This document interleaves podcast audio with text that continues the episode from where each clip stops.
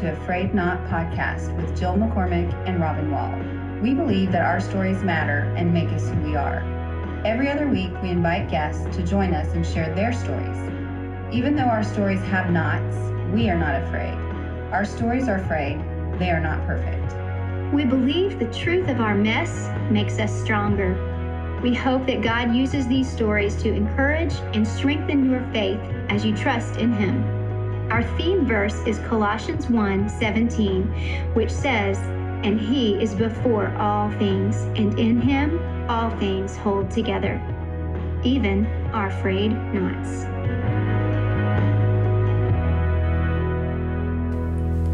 So, listeners, welcome to our summer series, and this is the second episode in our summer series that we're doing for 2022. We are going to be lo- looking at the frayed knots of women of the Bible. And so we are thrilled you're here today. And Jill, who are we going to be talking about today? Well, we're, from the Old Testament, we're going to talk about Leah, Mm-hmm. who was married to Jacob, sister of Rachel. So we'll talk about that. And then in the New Testament, we're going to talk about the woman at the well, also known as the Samaritan woman.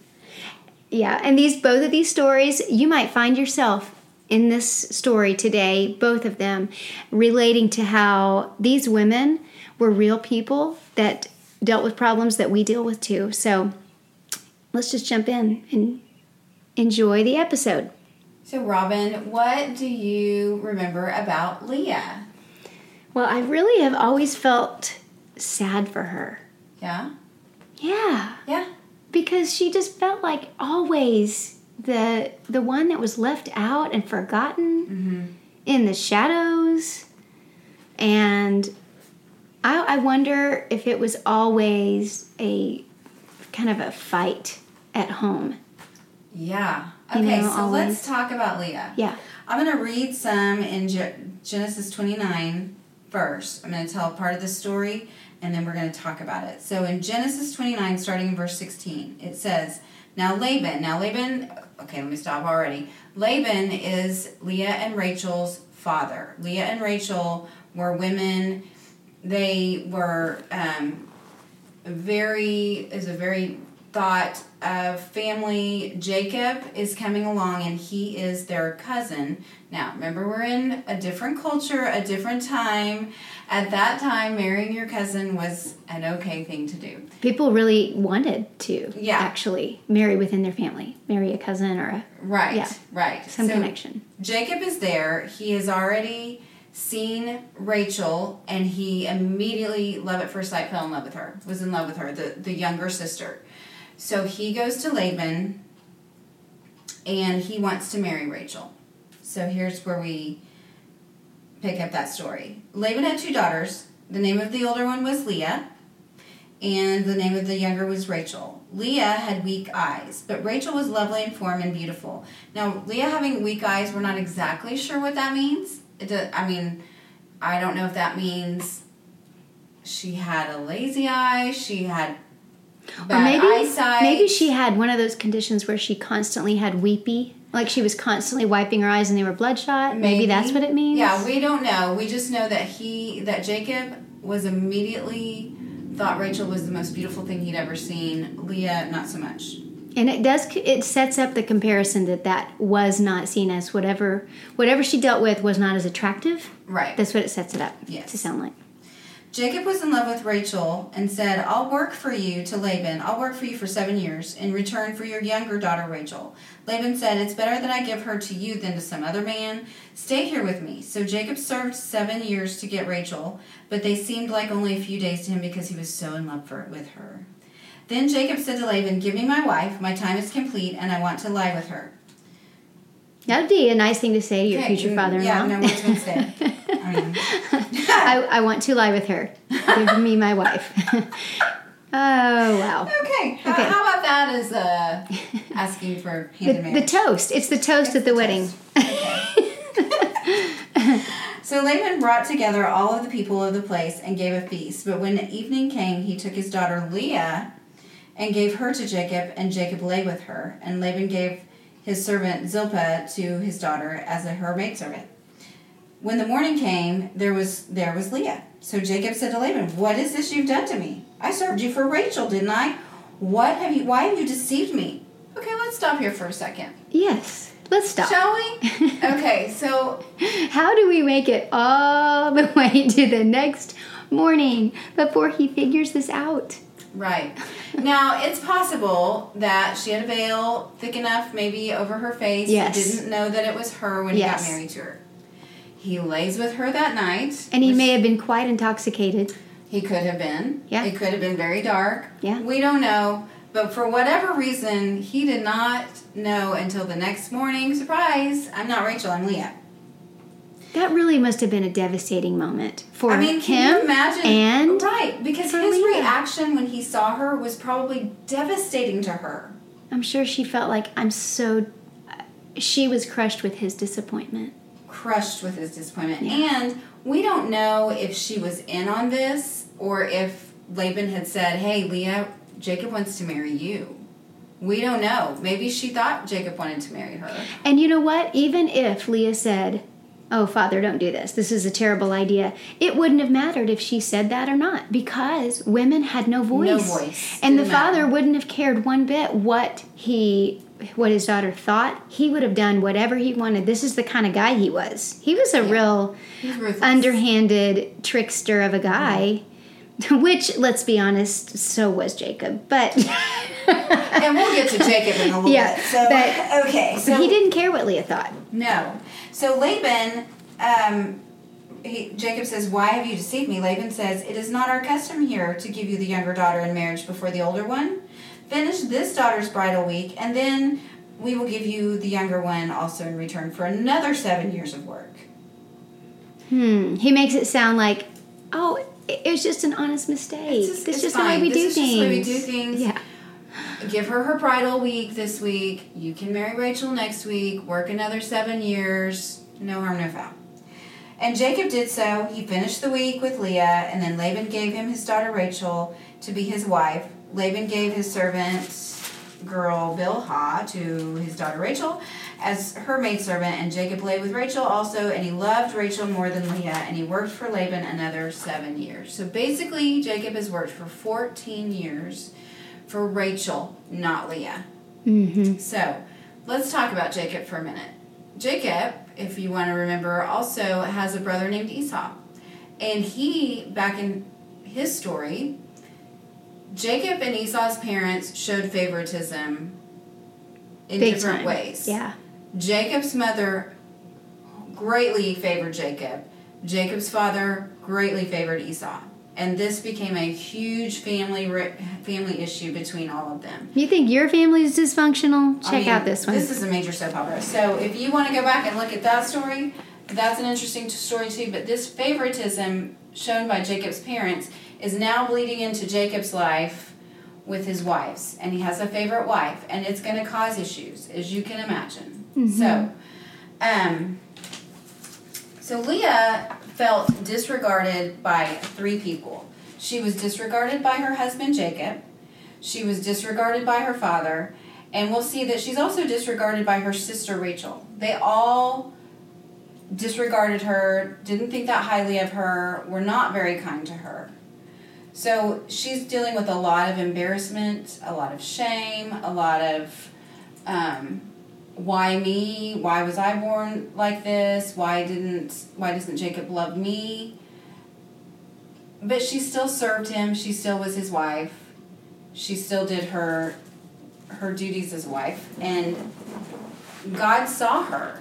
And we will see in the next couple verses that even though these other people didn't seem to see her, God did, and He rewarded her for that. So if we look over in verse 31, pick that back up, it says, when, when the Lord saw Leah was not loved, He opened her womb, but Rachel was barren. Leah became pregnant and gave birth to a son, and she named him Reuben. For she said, It is because the Lord has seen my misery. Surely my husband will love me now. So Reuben's name actually means behold a son. And Leah was just wanted recognition from Jacob. She wanted mm-hmm. she, this is I provided you your firstborn son. Here he is. I just behold you have a son. I just need you to see me. She just wanted to be seen. Still didn't happen.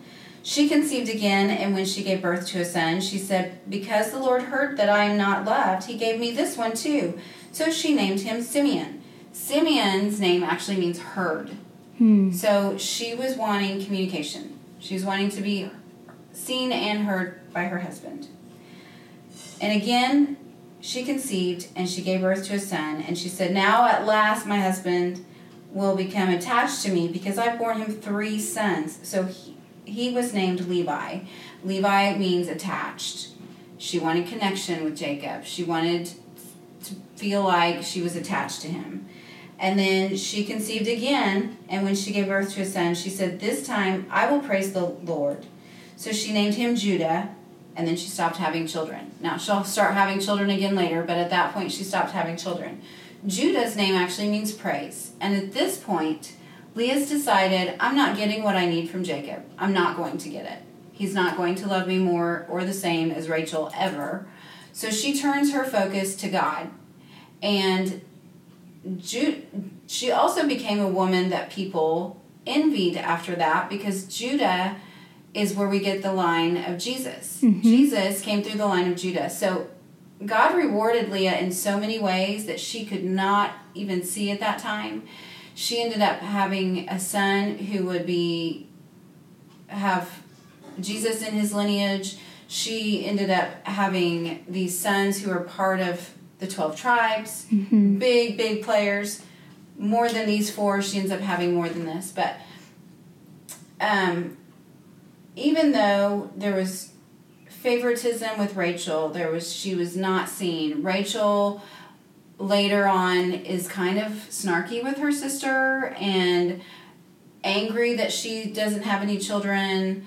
She ends up having children later also, but Rachel is also not always very kind to Leah and kind of puts it in her face a little bit that she's the most loved.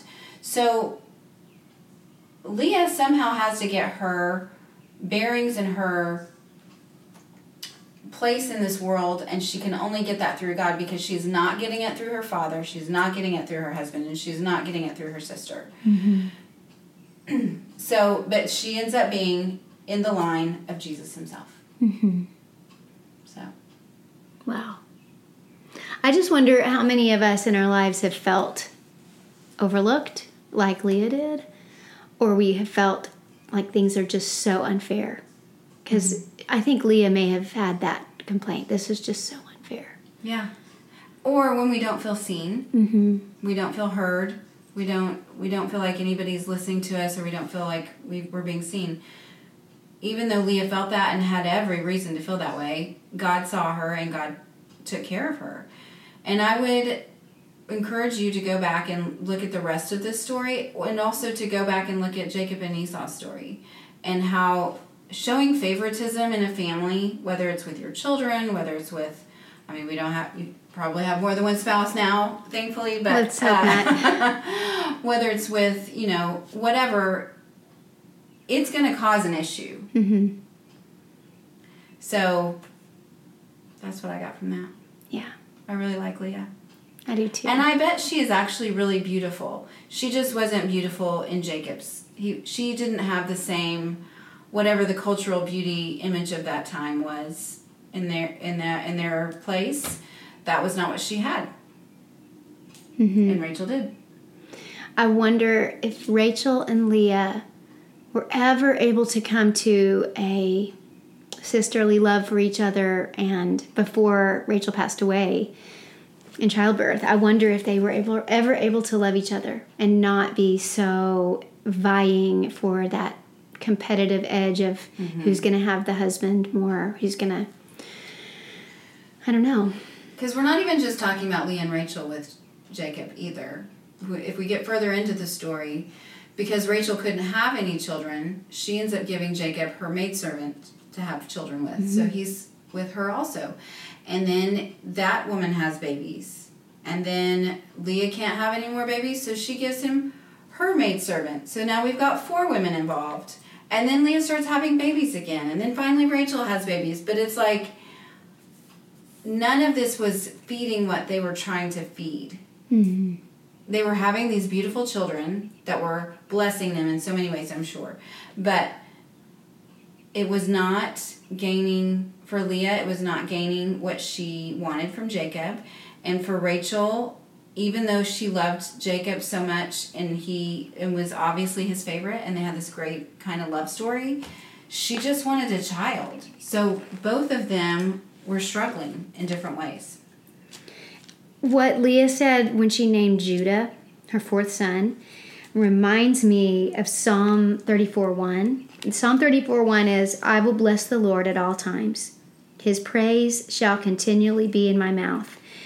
And that just is such a thought of reminding me, reminding myself, just praise the Lord no matter what. Praise the Lord no matter what. And I think that's what Leah learned to do mm-hmm. By the end of that part of the story. And then her story, and, and you know, it unfolded more of it.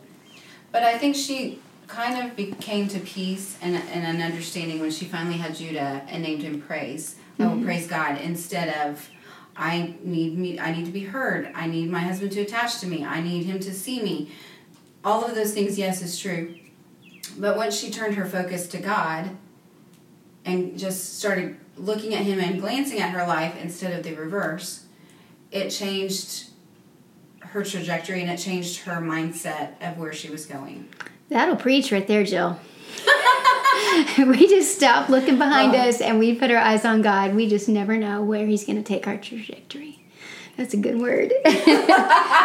okay, so listeners, we have from this Old Testament treasure, we've been talking about some great things, and we're going to hop over to the New Testament now for our second biblical frayed knot story for today. And we're going to go to a much loved story I I know where you love you know her. We all love her. This is the woman at the well. So this story is from John 4. So the whole chapter 1 through 45 has important references for us and we'll just pick and choose certain verses as we hear the story.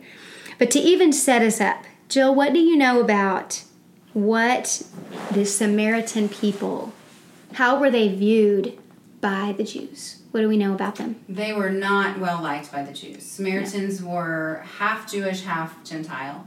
So they were just seen as very below mm-hmm. anyone else. People had to pass through Samaria to get to other places, and they it was like going somewhere where you were like, we're just going to drive through, don't stop the car here. Like, mm-hmm. we don't know where to stop here, we don't know what's going on. You just went, walked right through, you didn't stop if you were Jewish going through Samaria. Yeah. And the animosity went both ways. Mm-hmm. Those people that were Samaritans, that were half Jews, they despised the Jews. And this was a long standing rivalry. This goes back hundreds of years, like 700 years, that this has been a we hate them, they hate us kind of situation the hospitality of the day would not have been extended to each other. The Samaritans would have been hospitable with each other, and Jews were hospitable with each other, and this was a, a culture of hospitality. But you can see in this story that it's shocking that Jesus breaks down those walls. Um, I just absolutely love this story, and I love the lady in this story, and I'm convinced she's in the kingdom of God. We're going to meet her someday in heaven, and I'd love to sit down and interview her for real. so, if we could have her sitting in, in an interview with us right now, that would be really cool. Well, and I just think we need to really understand how shocking, like you said, how shocking it was for Jesus to even stop and speak to this woman. Yes. Talk about that. That just didn't happen. You just did not. First of all, he's talking to a woman. Mm-hmm that was the thing itself because yeah. women were also seen as below. Mm-hmm. And he's talking to a Samaritan woman. So most people would see that and be like, "What? What is? What are you even doing? Why would you even bother to stop and talk to this woman? Mm-hmm. There's no point." Okay, so we're going to be looking at John four, and I will just read through certain of the verses while we tell the story. Now, when Jesus learned that the Pharisees had heard that Jesus was making and baptizing more disciples than John, although Jesus himself did not baptize but only his disciples, he left Judea and departed again for Galilee.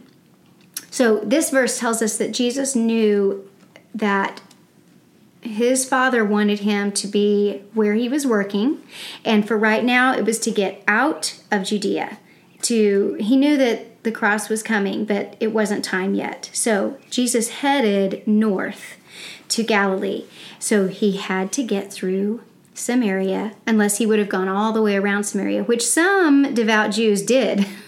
they would go miles and miles out of their way. So verse 4 says, And he had to pass through Samaria. So he, he came to a town of Samaria called Sychar, near the field that Jacob had given to his son Joseph. Jacob's well was there. So Jesus, wearied as he was from his journey, was sitting beside the well. It was about the sixth hour. All right, so to set this up, Jesus makes sure it's just himself. He has sent the disciples away to get food. He is there, and it's a divine appointment. He knows he's going to meet her there because he's God. He knows that she is going to be deeply needy and lonely. He knows that the conversation that's going to happen is going to be the conversation of a lifetime. And it's actually an incredibly important conversation he's about to have with her the very first time that he ever tells anybody on the earth, I am the Messiah. And he's chosen this day, this moment, this person, this lady of Samaria to be the one to have this conversation with. So a woman from Samaria came to draw water, and Jesus said to her, Give me a drink. Okay, so let's stop here for, just a second.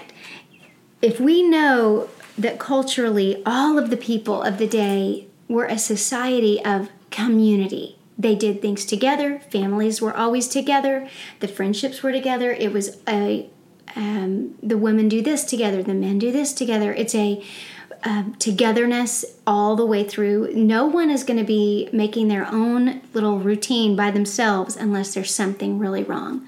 So the fact that she's by herself and it's the hottest part of the day gives us a lot of warning, like red flags. Something has gone desperately wrong. She must feel that she has no one if she is coming to the well by herself the hottest part of the day. So I just wonder if any of you listeners have ever felt like this. Have you ever felt like I am, for whatever's going on in my life, I'm avoiding everybody? I'm going to make sure I don't see these people or those people. I'm going to be alone. I'm going to just get my water and get on with my life. And I don't want to be a part of, I don't want the gossip. I don't want the whatever's going on. She's just trying to duck her head down and get, get her water and get back home. Well, so, she knew anywhere she went, people were talking about her. Yeah. If she heard whispers about things behind her, they were talking about her, and she knew that. Mm-hmm.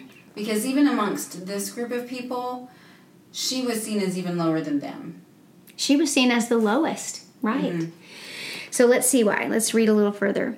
Now, it's pretty honestly amazing that Jesus took this leveling moment of here she is she has the jar and the the way to draw the water. He's got nothing in his hands. And he's so humanly saying to her, "Please give me a drink." This is this is really a moment of his humanity. And when you think about it, he was asking a kindness from her. So it's really in showing her she's more important than he than maybe she felt. He's already valuing her, the fact that he's talking to her, the fact that he's asking a favor from her. This is this is an important moment. So he says, "Give me a drink." For his disciples had gone away into the city to buy food. The Samaritan woman said to him, "How is it that you, a Jew, ask for a drink from me, a woman of Samaria?" For Jews have no dealings with Samaritans. Jesus answered her, if you knew the gift of God and who it is that is saying to you, Give me a drink, you would have asked him and he would have given you living water. Okay, wow. Look at this conversation. Oh my goodness. So he's going deep right away. Um, she starts to kind of deflect things with, you know, but you're Jewish. Why are you talking to me? He goes right to the heart of the matter. If you really knew who I was, you would have asked me for living water. So let's talk about that for a minute. I mean, what do you notice about that, Jill? What do you think? Well, he kind of starts speaking theology to her, but he does it in a calm, kind way. Yes. Not in a way of like, you're an idiot. How do you not know this? what is wrong with you? How can you not see what I'm saying to you? He just calmly is like, "N- you need to look at it from this other side and see that actually I have what you need. and he values her enough to have a real conversation with her. So let's keep read on. Uh, we're in verse number 11. The woman said to him, Sir, you have nothing to draw water with. The well is deep. Where do you get that living water? Are you greater than our father Jacob? He gave us the well and drank from it himself, as did his sons and his livestock. Jacob, who we just talked Oh, about. with look at there. Connection. Ding, ding, ding. I love it when the Bible shows us cool things like that. So Jesus said to her, Everyone who drinks of this water will be thirsty again. But whoever drinks of the water that I will give him will never be thirsty again. The water that I will give him will become in him a spring of water, welling up to eternal life. The woman said to him, Sir, give me this water, so that I will not be thirsty or have to come here to draw water. I'm going to pause here for a second. I just want to, to say to everyone listening this water that Jesus is talking about, he's offering it to you. He's offering it to me. Today, He is offering it to everyone who will come to Him. He has the water that will quench all of your thirst forever because He has the gift of salvation. He is the answer to all of our eternal needs. He is our Savior, and He offers Himself to everyone who will come to Him. He says it's the water inside that will well up within to eternal life. Wow. So that's just in case you're on the other side of this microphone thinking, I don't really know what that's talking about. I wonder if I could have that. Yes, you could. yes, you could. Okay, so now we're in verse 16. And here is where we have a really interesting moment. Jesus decides to reveal to this lady, not only do I value you, but I already know you. He already knows her. Jesus said to her, Go, call your husband and come here. The woman answered him, I have no husband. Jesus said to her, You are right in saying, I have no husband, for you have had five husbands, and the one you now have is not your husband. What you have said is true. The woman said to him, Sir, I perceive that you are a prophet. Okay, so let's pause here for a second. So, Jill, let's talk about this for a minute. Okay. In this culture, who did the divorcing? Men. Always. There was no time that a woman could say, I want a divorce. Ever. At this time. So we know that this heartbroken lady has been through not one, not two, but five times a man has married her And walked out. and has walked out on her and has rejected and her. what could men divorce their wives for at that time? Oh, and this is just so sad. They could, if they followed the law of Shammai, which was that cultural bent of the letter of the law, if Jews were in that camp, they could divorce their wives for any infraction, even as small as burning the bread. Literally as small as burning the bread. There was another camp of the day called Hillel Hillel. the camp of Hillel, and that was a much more um, the spirit of the law of seeing that God did not want divorce. So this, the fact that this poor woman had been rejected five times, and it was probably never her choice. She would have been devastated. She would have been shamed. She would have been embarrassed and mortified. And she's at the point now where maybe this man that she's living with doesn't even want to get married to her, but she's staying with him anyway. She has nowhere to go. Because in this culture, in this day, a woman could not have a job on her own. She could not make money on her own. She had no voice. She couldn't vote. She couldn't have any kind of property. She was just out in the cold if she didn't have a family member taking care of her or a husband taking care of her. So she didn't, evidently, she had no children. The Bible doesn't give us indication that she had had children.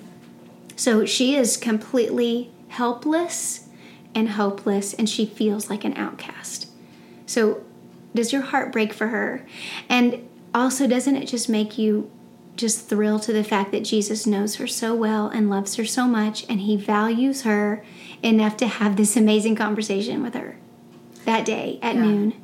And I think we really need to get a hold of the shame this woman was holding on to because she couldn't have left a husband. So they all five left her for whatever reason, burning the bread, maybe she couldn't have children, whatever the reason. Yeah. They all walked out. And she everybody in her town knows this. Everybody knows this.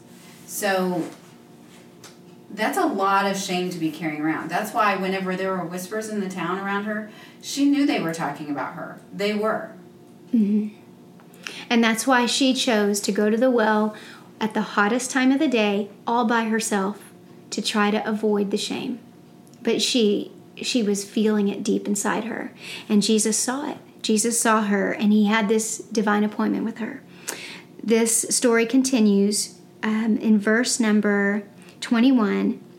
They're talking actually about worship, which is a little bit more of this theological conversation, which is kind of another cool thing that Jesus cared enough about her to talk about things of God with her. So the woman says, Our fathers worshipped on this mountain, but you say, she's talking about Jews, you Jews say that in Jerusalem the place where people they need to worship there. And Jesus said to her, Woman, and he's kind of uh, getting back to the topic here. He's not going to talk about where the Samaritans want to worship, where the Jews want to worship. He says, Here it is. This is verse 21. Believe me, the hour is coming when neither on this mountain nor in Jerusalem will you worship the Father. You worship what you do not know. We worship what we know, for salvation is from the Jews. But the hour is coming and is now here when the true worshippers will worship the Father in spirit and truth, for the Father is seeking such people to worship him. God is spirit, and those who worship him must worship in spirit and truth. The woman said to him, I know that Messiah is coming, he who is called Christ. When he comes, he will tell us all things. Jesus said to her, I who speak to you am he. Wow. oh my yeah. goodness. So then what was her next response after that? Her next response straight after this is I need to go tell everybody. I need to go tell everyone. I'm going to leave. She left in such a hurry. She left her water jar, which is like I don't know, running out the door without your car keys and like, I don't care, I'm just gonna run to town. She leaves the water jar and she goes immediately because she wants to tell everyone in her town, Come, see a man who told me all that I ever did. Can this be the Christ? They went out of the town, they were coming to him. And as the story unfolds even further, this begins many people coming to Christ.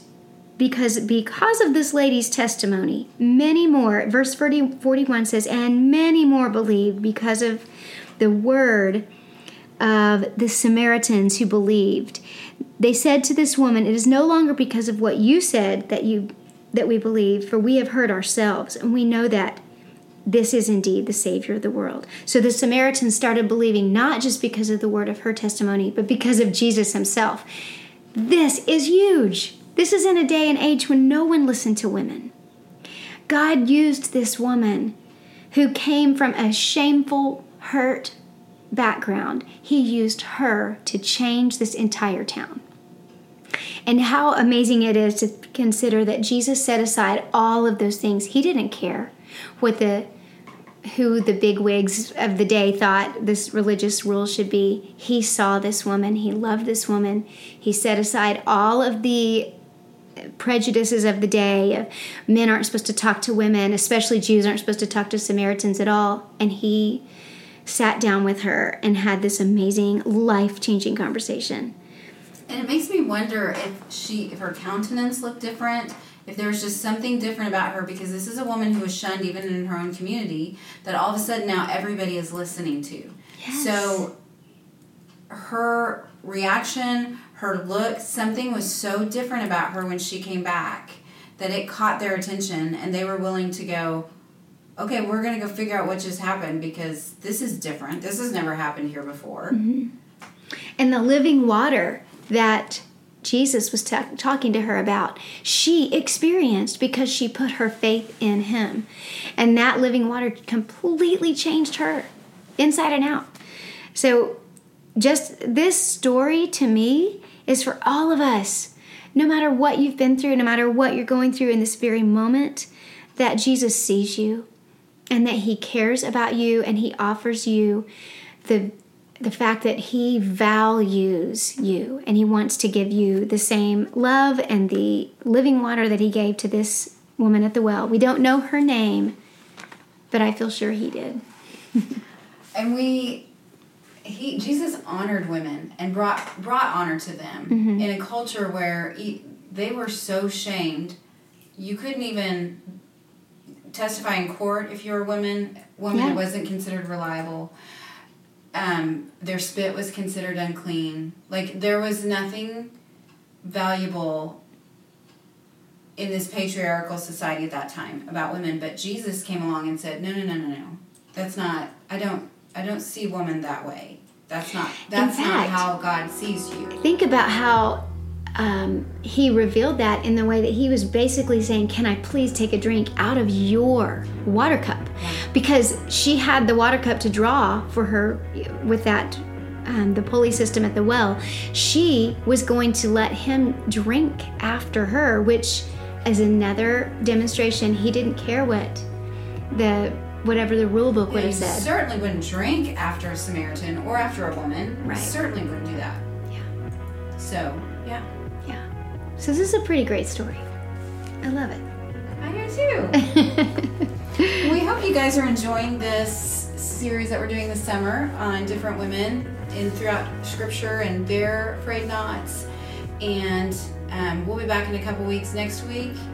We got a couple more exciting ones for you. If you want to read ahead, we will go ahead and let you know. Next week we will be discussing Hannah from the Old Testament and a woman caught in adultery in the New Testament. We don't know her name, but we know her story. Yeah, it's a big deal when a woman gets a name. It is a big deal. Um, Yeah.